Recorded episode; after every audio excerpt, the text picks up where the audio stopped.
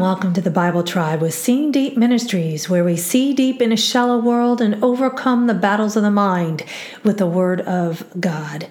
Sometimes the biggest stumbling block can be ourselves. As we try to figure things out on our own, we get in the way with our limitations of God and with a focus on things that cause us to lose focus on what really matters.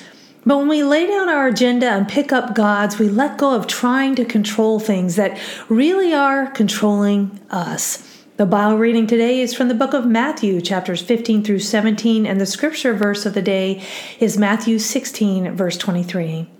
But he turned and said to Peter, Get behind me, Satan. You are a stumbling block to me, for you are not setting your mind on God's purposes, but men's. Providing a little context, the Pharisees were doing their thing, trying to trip up Jesus, which we all know can't be done.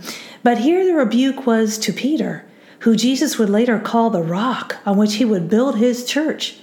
So if Peter can have these moments, then I guess we can too, right? Moments where we shrink back from faith and try to make things happen in the flesh. People can be a stumbling block to us, and we can be to them when we don't approach life from a kingdom mindset. They can try to discourage us from God's calling. This is what Peter was, in fact, doing to Jesus.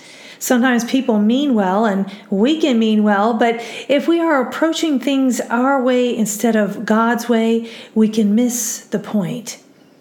The key word that I noticed was stumbling block, and it's the Greek word scandalon, which literally means scandal, snare, offense, occasion to fall.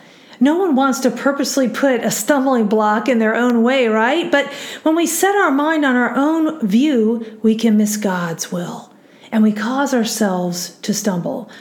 The other key word I picked was mindset, which is the Greek word phroneo, and it means to exercise the mind, set the affection on, to interest oneself in, to have understanding. The thought of the day is what we set our mind on controls us.